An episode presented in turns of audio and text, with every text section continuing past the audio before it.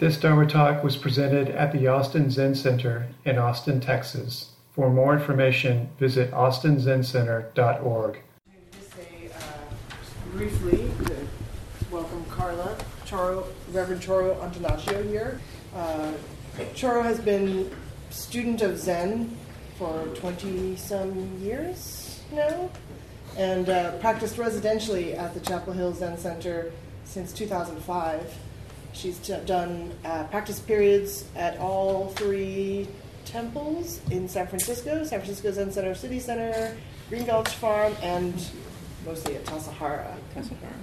And uh, she's here with her husband Bunkai, who's also a priest. And stealthily sitting in the back there. Self- stealthily sitting back stealthily there. sitting back there. And uh, both of them are, there's a rumor that they are, they've been house hunting here in Austin. So if uh, such a time comes when they relocate here, we will be uh, able to welcome them with open arms, and you have already gotten a chance to get to know them a little bit. So thank you very much for coming. Thank you for having us. It's great to be back in Austin. Good morning. Good Um, I'll try to speak up. Have a cold, so I'm a little froggy. Um, if you can't hear me, just or if my voice drops as I'm giving the talk, just please put your hand up, and I'll try to keep my eyes on the audience and speak up or hold this device. We have the same problem in Chapel Hill microphones. Um, so I wanted to say how happy I am to be here again. Um, uh, Bunkai and I were here in March and April uh, for a visit, and I've been to Austin a couple times before, even before Mako got here. Um, but uh, you know, I really appreciate the opportunity to be here with you, to give this talk, to practice with you. Um, and it's very encouraging to see so many people here on a Saturday morning. Um, and I, I, hope you're here not just for the air conditioning. it's hot in North Carolina too right now. Um, so when Mako asked me like a week ago, "Oh, would you like to give the Dharma talk?" I thought, "Hmm, what have I got already in my Dharma talk bag of tricks that I could possibly offer here that might be helpful to to you all?" And um, so I'm giving this talk. Um, you know, what is zazen good for? Um, and we'll see what you um, what you think. Uh, I'm happy to take questions at the end or uh, have comments, objections, whatever, and also over tea and cookies. But I'm going to just sort of go through the talk and read it, trying to stay engaged with you. Um, but I really do welcome feedback and uh, interaction. So zazen, um, this is my topic today. Zazen is uh, sometimes called Zen meditation. Um, literally, it means sitting Zen. And so when we say sitting, this is what we're talking about. Right? Za Zen, sitting Zen. And, you know, probably if you're here, you think there's a reason to be here sitting, listening to this talk. And I think all of us, you know, ask ourselves, it's like, I, I thought I could also title this talk, She Persisted. Um, you know, why is sitting so highly valued? It's, it's kind of a it's a good question. You know, what do we do it for? And, you know, what do we hope for? What do we aspire to? And I think, you know, when we come to practice, this is a really big question. Um, I was, Mako let the cat out of the bag that we were looking at houses yesterday. We talked to a realtor at the end of the day and mentioned the Austin Zen Center, and he immediately said, Oh, I need to do that. and this is kind of a common refrain these days. Like, I need to do something, right? So we come here for some reason. He seemed sincere. I really did. Um, so this is a question that when we start practice and it persists, um, even as we persist. And I want to say that this talk originated, um, in my experience, with a group I led almost two years ago now um, that focused on how to sustain Zen practice for people who had been introduced to Zen meditation. We have a weekly introduction, and we have a six week class introducing people to gradually to increasingly lengthy periods of sitting and also the forms of practice that we use in Chapel Hill. Um, so these people had taken this six week class, most of them. or had been at least doing some sitting, but are busy people, you know, with families and jobs and all the rest of it. And so, for whatever reason, they are mostly not regulars at formal sitting at the Zendo. So, in this group meeting, which we went for about a month, we sat for half an hour without any, you know, rigmarole, no service, no chanting. We just sat for half an hour, and then we talked about practice in our lives. And a lot of the discussion was what the aspiration to practice was about. And you know, and the sitting was really settled and very quiet. I think people really liked sitting together. So part of sitting is sitting together in our practice. And the questions and the discussion were really very alive and interesting. And you know, I, it wasn't a class, so I didn't have a formal teaching to offer, but I tried to find some readings that might spark some discussion or be useful, you know, to a pretty diverse group of people, all adults. So, in advance of the first meeting, I really didn't know what was going to happen. I decided to share this teaching by a Japanese Zen teacher named Kodo Sawaki, or Sawaki Kodo, um, also known as Homeless Kodo. And uh, there's a, Mako and Tim put together a flyer with a beautiful set of pictures of him, you know, looking like the severe traditional Zen master with this amazing face. If, if you haven't seen the flyer, you can get a taste of what he looked like by looking at it. And he's the one who said, famously, Zazen is good for nothing. And apparently he declared this all through his life, his long life of being a homeless monk. He was somebody who had no temple of his own and traveled the length of Japan after the war in particular um, to teach, to offer teaching, and to offer teaching to everyone. Um, so this is his answer to what is uh, to why we do it. It's not good for anything, good for nothing.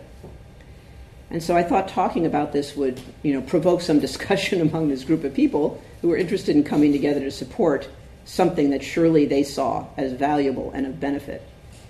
And along uh, to introduce people to this, I shared an essay in Tricycle magazine, which was written by this somewhat iconoclastic Zen teacher that I think some of you will know, Brad Warner.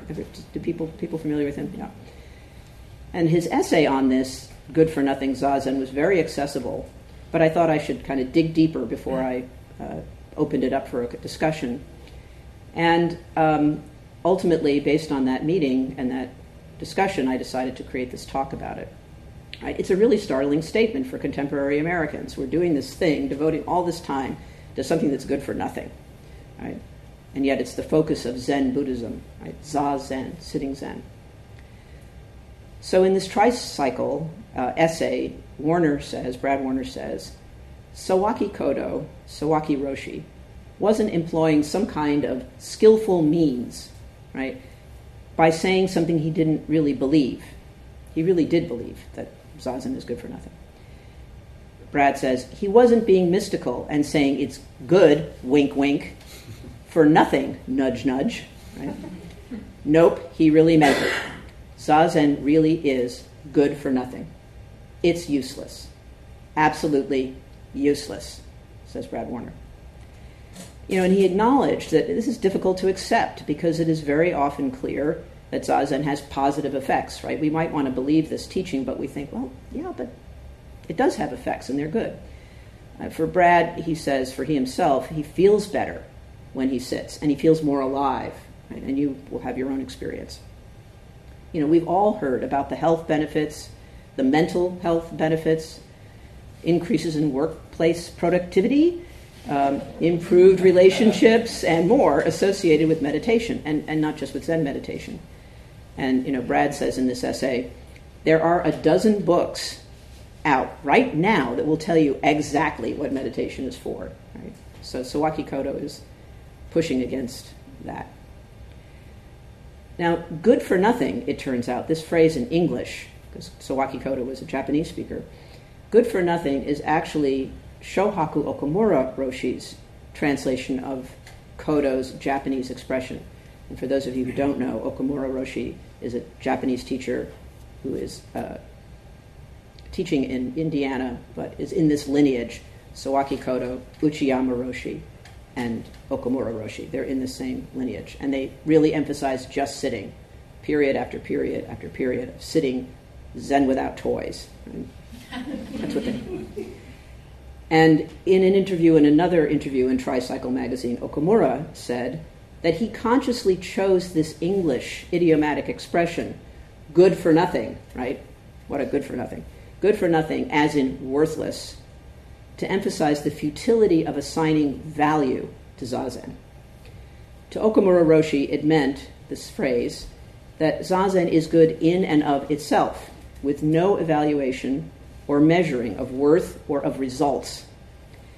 And knowing this intention interpretation, you know, I feel it might have been more helpful to say Zazen is beyond value, something like that, right? Beyond value, beyond compare, maybe. But this is a little skillful on Okumura's part. It would not have gotten our attention in the same way as saying good for nothing, right? What? Excuse me. Similarly, you know, Brad Warner, his sense, for him, his sense of what Sawaki Roshi meant by good for nothing is that true practice has no goal. And we hear about this no goal in other uh, contexts. Brad says the only way one really gets any of the most important benefits of meditation practice is by giving up on the notion that there are any benefits to meditation practice. But wait.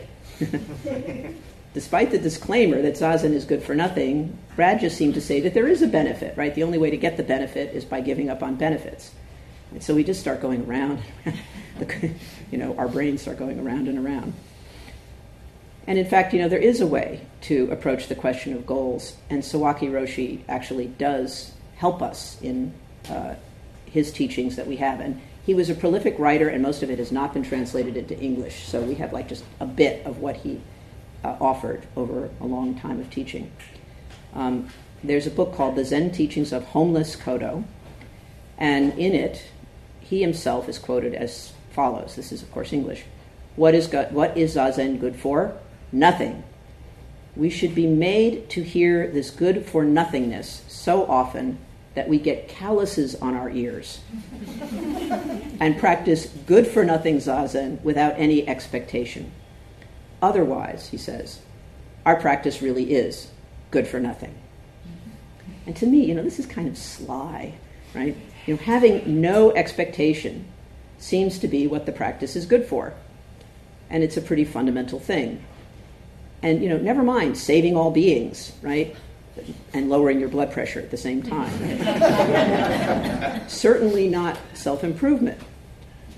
But if we practice without any expectation, then our practice really is good for something. You know, is this just all mind games? Having no goal is actually having a goal, right? So that's where we kind of wind up. But Sawaki Roshi goes on and offers more. He said, We don't practice to attain enlightenment, we practice dragged around by enlightenment. dragged around by enlightenment. We are watched by Zazen, scolded by Zazen, obstructed by Zazen, dragged around by Zazen, and we spend our lives in tears. This is the happiest life, isn't it? That's what he says. And here he equates, in this, you know, this statement, he equates enlightenment with zazen, right? Which is kind of the Soto teaching of zazen and practice are one thing, enlightenment and practice rather are one thing. Now, Sawaki Kodo's disciple, Uchiyama Roshi, whom I mentioned a moment ago, and who was Okumura's teacher, commented on this teaching of Sawaki that we practice in the midst of delusion without knowing whether we will fall to hell or be born in the Pure Land. We practice without expecting an outcome, a particular outcome. But, Uchiyama says, practice, and this is the quote, it exists within our efforts just to be ourselves. In everyday life, he says, there are rainy, windy, and stormy days. But whatever conditions we may encounter, we just continue to sit as the stability of our entire lives. That's the end of the quote. And this statement brings together two fundamental points into one having no expectations on the one hand, right, and to be or realize ourselves. So, what is this realizing ourselves? Okumura Roshi says that Homeless Kodo, his Dharma grandfather, was a complex and variable person, and he is notorious for being totally out there as a Zen, even for a Zen master. he did not concern himself with outward appearances, any kind of convention, or consistency even, but presented, apparently, presented very different facets or sides to uh, whoever he encountered, depending on whom he was with. He, there are wonderful pictures of him playing with children in this in, totally free way, you know, like the Pied Piper. And yet he was this really kind of severe person at the same time. What was fundamental to him, the ground of his being, despite this variability, this surface variability, was zazen. And Uchiyama Roshi said that his teacher's greatness was his having wasted, and that's his term, wasted his whole life on zazen.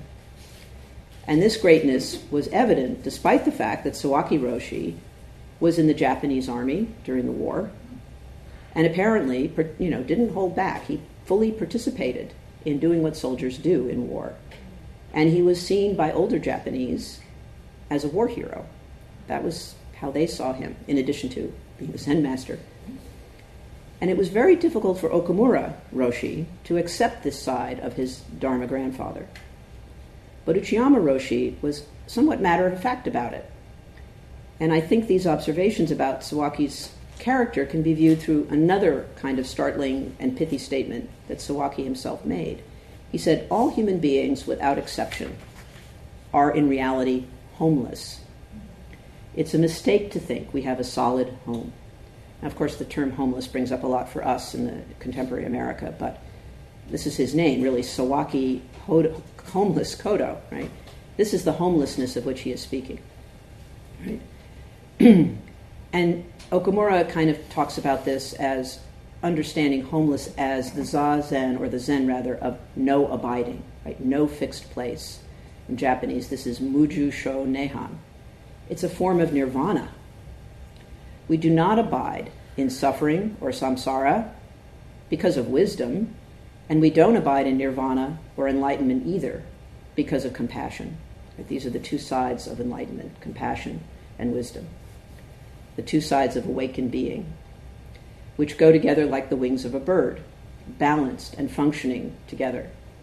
And I would add to this that what makes Sawaki Roshi variable and complex and fearless and unconventional isn't just his way of practicing without a fixed place and gives him his name. It was also that he was always becoming. He was always codependently arising.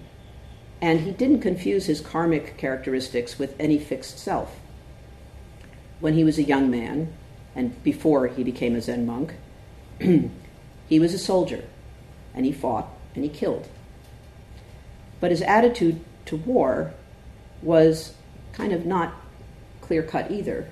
You know, he had an army pension and he used it first to support his family and later he printed Buddhist teachings and he gave them away. And so that's how he turned that aspect of his being. He knew that the money was tainted, and he did something to advance the Dharma with it, but he was not caught by his karma, or he would not have been able to become homeless Kodo. So, this is a complex issue that we may want to talk about, but I wanted to say something about his life. So, steadiness of practice, zazen is the stability of our lives, is the ground of being yourself. Just exactly yourself which Suzuki Roshi, you know, the founder of our lineage, expressed as when you are you, Zen is Zen. And that ties in with another teaching of Sawaki Kodo. Um, and he gave this to Uchiyama Roshi, and I really like this teaching. I encountered it a long time ago, and it really spoke to me. Um, Uchiyama, unlike Sawaki Roshi, was timid and weak. He was not a fierce person at all. You know, didn't have a lot of confidence and didn't have this very strong personality. And he expressed the hope to his teacher that by practicing like his teacher, who was strong and fierce, he would become like him. And his teacher disabused him of this idea and told him that he, homeless Kodo, was the way he was because that's who he was. That, that was his nature. And Uchiyama didn't really want to believe this, so he practiced hoping for change. Right? Does this sound familiar?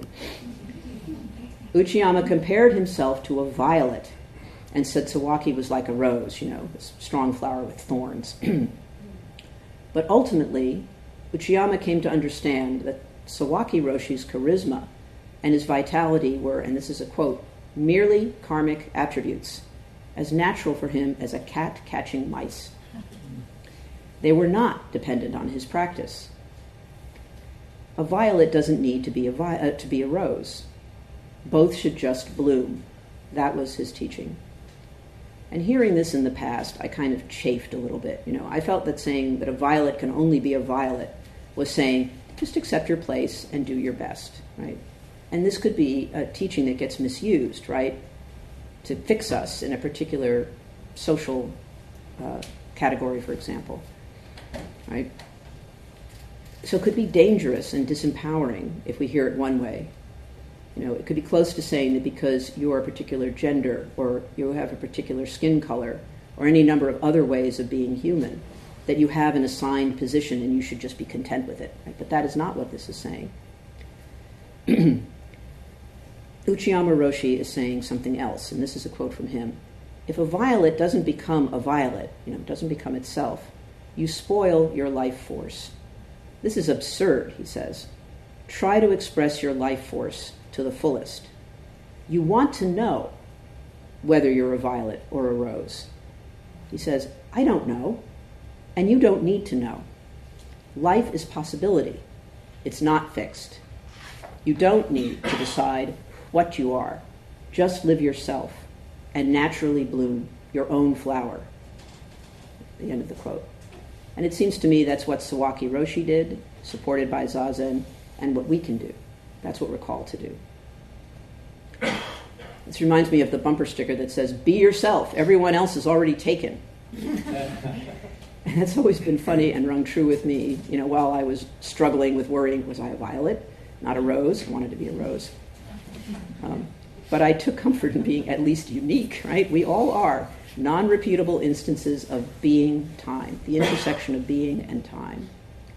And the self that Uchiyama points to, the one you should bloom, is not the one that does not realize some separate sense of value um, or compare it to anything.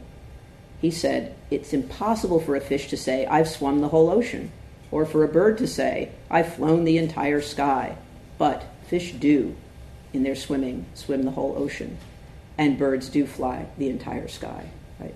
We t- function totally as ourselves. This is the boundless universal self, says Okumura. This is the self that we wake up to, the one that blooms its life force as one flower, the one fish that swims the whole ocean, and the bird right overhead that flies the whole sky. And realizing this boundless, timeless, universal self, Sawaki says, is like a thief breaking into an empty house. Isn't that great? You realize who you are, you're like a thief breaking into an empty house. There's nothing to take.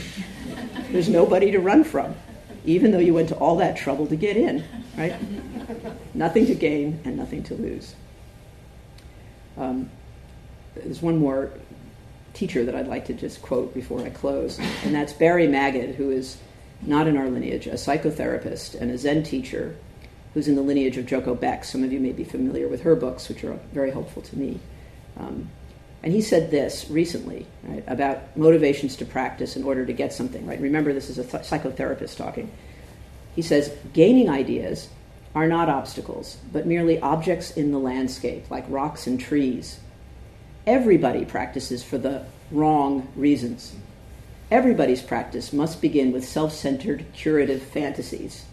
But that just rang a big bell.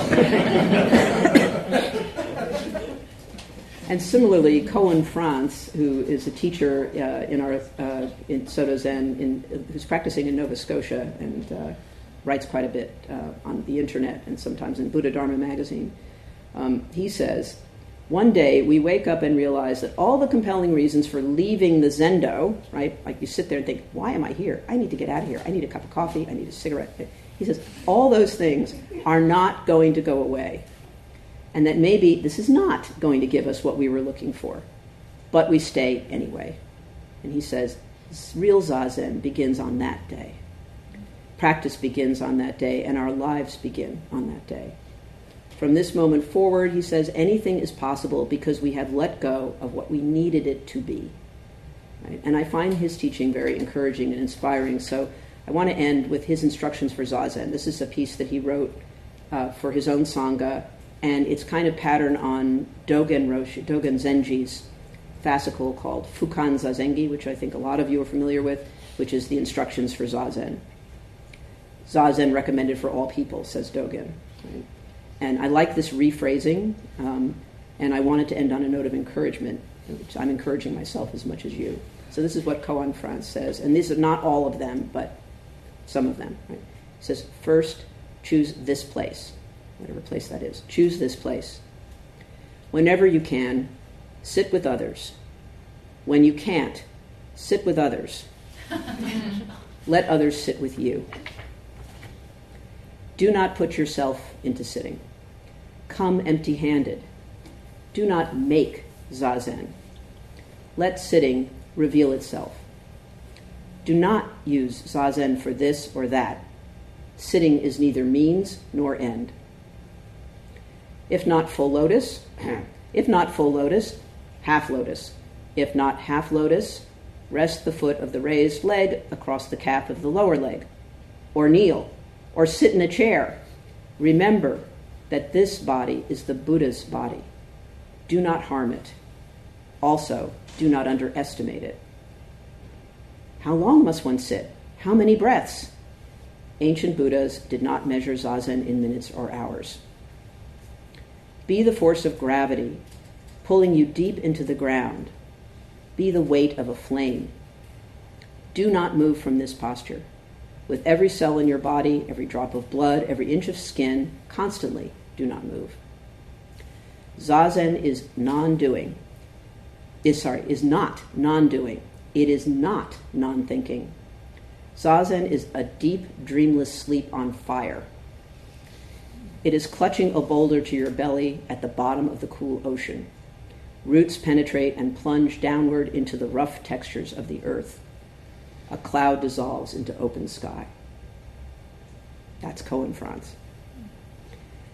So my aspirations, which brought me to the cushion, know, my curative fantasies, my goals, my desires, my ideas, you know, wanting to be a different flower or a flower at all, these are all my persistent fantasies, you know, that I now want to try to think of as features in my landscape.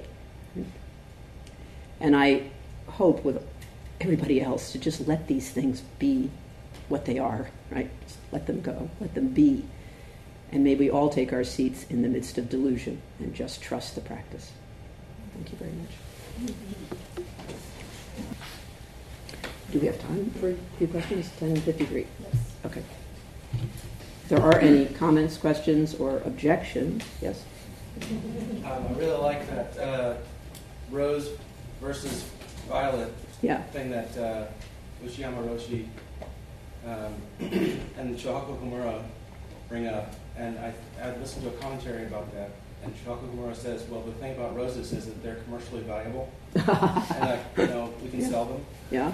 It's like sometimes people come to Zazen because they want to be profitable or something, and they want to be, or they compare themselves to others and say, I want to be like that. Right. I want to get more something. I want to make more money or be more together or whatever that other person has that I want instead of being themselves and just being looking at themselves. It's like, well, maybe I'm just a, maybe I'm just a violet and I don't have to like think of myself as like a profitable thing, valuable, I have value like that. Yeah. And, like I can be a good for nothing violet and still have be beautiful and the, and be an expression of the life force. And I thought uh, that that was from Okumura. Yeah. And I, I think that's beautiful to, to come to practice like that. Because like I, when I come sometimes to practice, I'm like, I'm doing stuff all day long, and I'm trying to get things done and be productive and Right? prove Yeah. my worth. And then I come and sit down, and I'm like, uh, I don't really, I don't want to live like that exactly. I just want to be, you know. Yeah. Uh, not have to always do that. You know? I think sitting is a great opportunity always. This is persistent also to just let it all go if you can. You know, I mean, it tends to trail me into sitting. You know, trying to just like you notice when you sit down and you're not doing anything. You're not looking at a screen or engage with something, you suddenly realize how noisy you know it is inside, right? And just even noticing that, having the opportunity to notice that, is a real benefit. And say, wow, you know, this is what my mind is like, and as you say, this is not really supporting the life force exactly. You know, at least the way we're often called upon to engage with things and be productive, where we measure our worth in productivity. But I think, you know, part of this teaching is pointing beyond even saying, oh, okay, I'm a violet and I'm going to bloom like a violet. It's just blooming, right? Without even thinking, what kind of flower am I? Am I a little flower that, you know, perishes quickly? Or am I the strong flower that's commercially you know, Sawaki Kodo was commercially valuable. He, you know, he spread his teaching from one end to the other. He, he published columns in newspapers that were widely read. In a way, that's I think what Uchiyama was thinking. Do I, I want to be like that? And really, what he did was spend his life sitting in a very poor temple. You know, just sitting, sitting, sitting. I mean, these people like that 14 and 15, 50 minute periods a day, stopping only to eat and do a little work. You know, that was the, that was the kind of sesshin they did right? No Dharma talks, no, you know, nothing. No doksan, no, you know, practice discussion, just sit, sit, sit. So he, he took that up from his teacher and he stopped worrying about being any kind of, any particular kind of flower. It's just bloom. And, and that's kind of what, what I'm, it's a goal, I admit, right? But that's kind of my direction, maybe I'll call it, is just like, who cares what kind of flower? Just if I don't let it, if I don't bloom it, then I'm wasting my life. Yes. I guess I have a question about so zazen is good for nothing. Is that different than any other activity that we engage in? I don't know if anybody could hear that. It's a really good question. If zazen is good for nothing, is that like just like any other activity is good for nothing? I think Zen would say that we put ourselves completely into everything we're doing. And we might have a something we were trying to accomplish, right? If you if you look behind the scenes at any Zen center, or even if like today, it's a very busy place, right? Chairs to set up, chairs to take down, flyers to make, things to organize. So, and we want to get things done, right? But also, while we're doing it, we're just doing it. And when we do soji, you know, the temple cleaning, mm-hmm. when the clappers get hit, we just stop, even if we're not done, right? We clean, we just clean when we're cleaning, and sometimes we don't finish.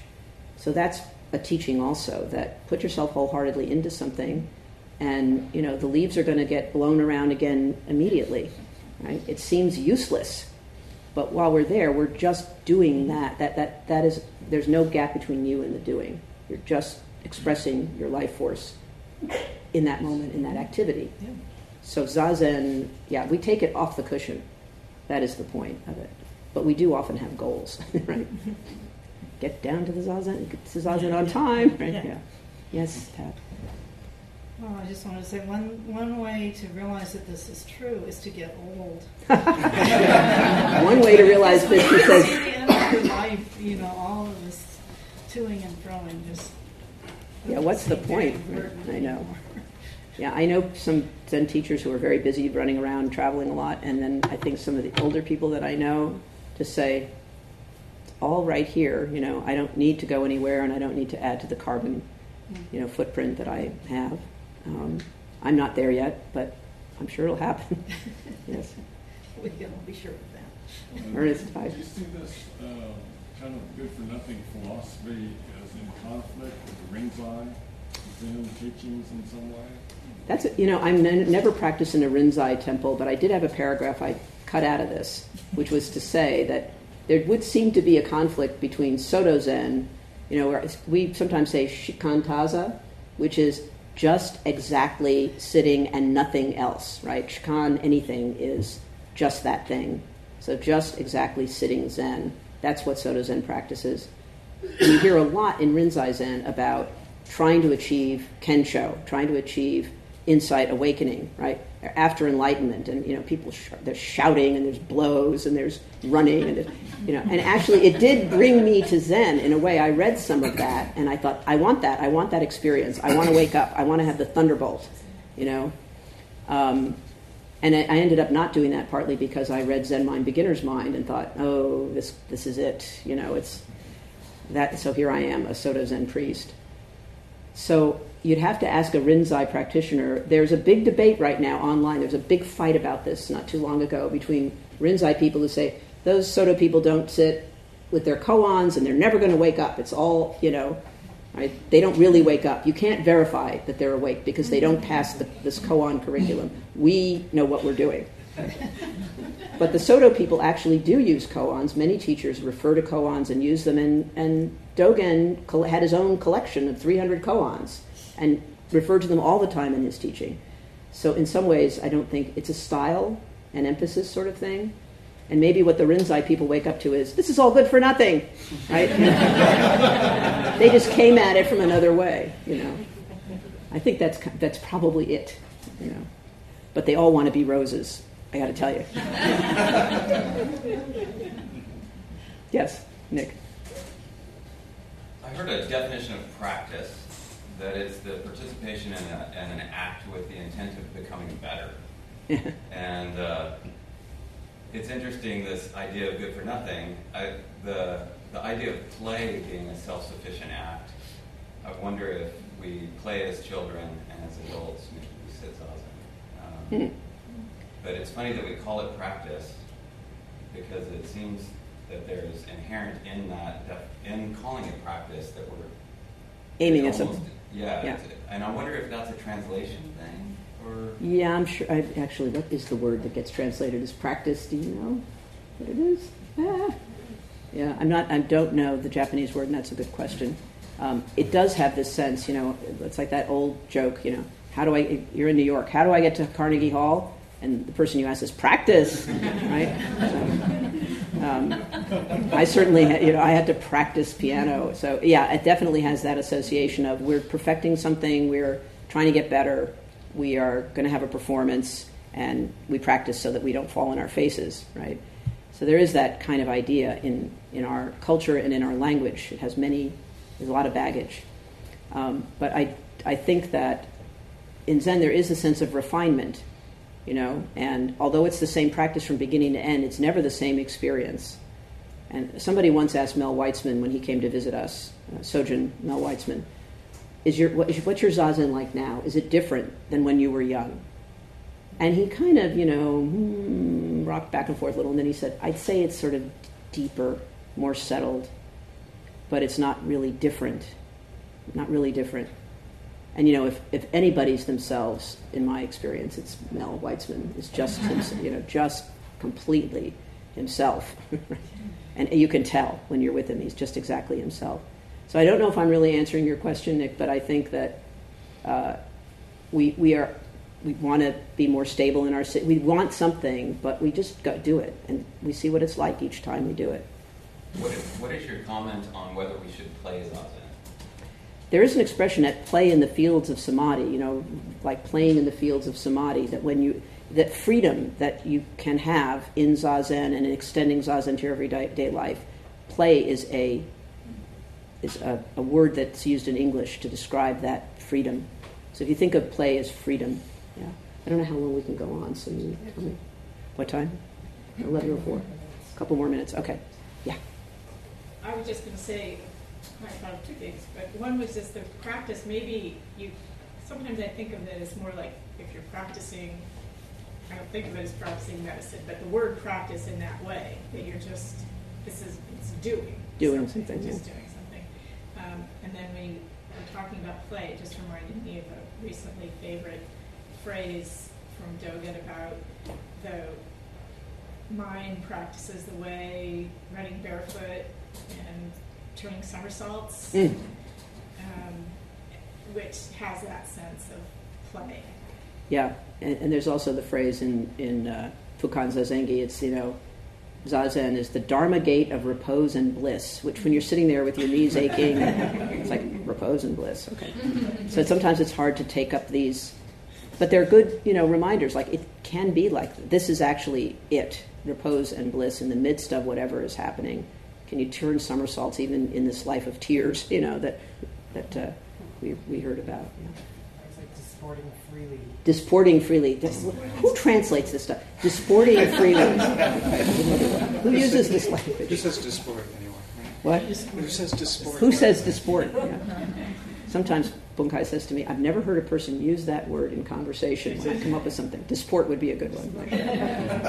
Did you have a question, Bruce? Oh, Well, I wanted to follow up as well on, on the words practice and play on those concepts. And I think one thing that I've been toying with, just like playing, Toying. right, recently is, and, and maybe it's because I'm reading um, Norman Fischer's Mm. Lojong book, which we're going to be using in the practice period. It's called, the title is actually Training in Compassion. And so Mhm. I'd just like to hold up training alongside good one. practice because it seems to have a little bit less of the baggage of getting somewhere. I mean, it's more like I'm new, so I'm being trained, right? Or I'm training like I'm in a gym, you know. So it's not necessarily like sequential. Mhm. Um, it's just like I have to repeat this thing for whatever Mhm. reason. I have to keep doing it. Um, and as far as play, I remember something a choir director of mine once said. Um, and and when you're in a in a choir that's really intent, there's it's work. There's a Mhm. lot of work. It's it's physical, mental. It's it's really demanding, and, and mindfulness. I mean, really is kind of the, the name of the game there. But he said, you never say that we're going to work music. You say we're Mm. playing music. Mm. Interesting. We're playing it, and there's effort that goes into it. But I, in my experience, that if if you're putting too much effort into it, then it's not. There's no play. But if you're just, you know, I, one, one of the quotes in, in the morning program, we, we used to have this sheet of quotes, and, and someone would read it off before the announcements in Soji. And I remember one of them was, um, I think Toynbee said it. It was uh, the supreme accomplishment is to blur the line between work and play. The supreme accomplishment, according to Toynbee, is to blur the line between work and play. Yes. You guys quote Toynbee? We, we used to, uh, you know, we, we do other things now. Might be my kind of place. We just support. We just support freely. Maybe that's a good one to end on, I think, possibly. Right. Thank you very much. You can continue over cookies.